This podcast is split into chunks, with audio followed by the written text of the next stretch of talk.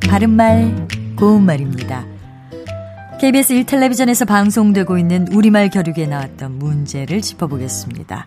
오늘은 제시되는 4개의 표현 중에서 틀린 것을 찾아 고쳐 쓰는 문제입니다.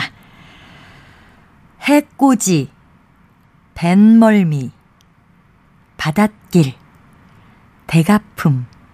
이 중에서 잘못된 표현은 어느 것이고 그것을 바르게 고쳤으면 어떻게 될까요?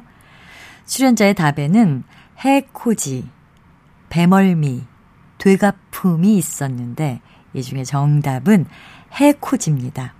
해코지는 남을 해치고자 하는 짓을 말하는데요. 이것을 해꼬지라고 된소리로 발음하는 경우가 많아서 해꼬지로 잘못 알고 사용하기 쉬운 표현입니다.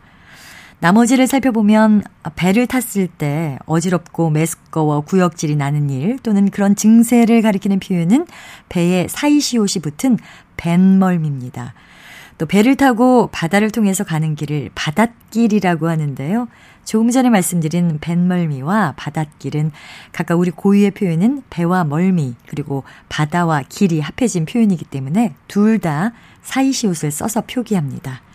그리고 출연자의 답에 나왔던 되가품은 없는 표현이고요.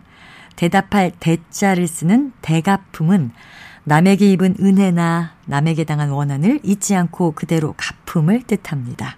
바른말 고운말 아나운서 변희영이었습니다.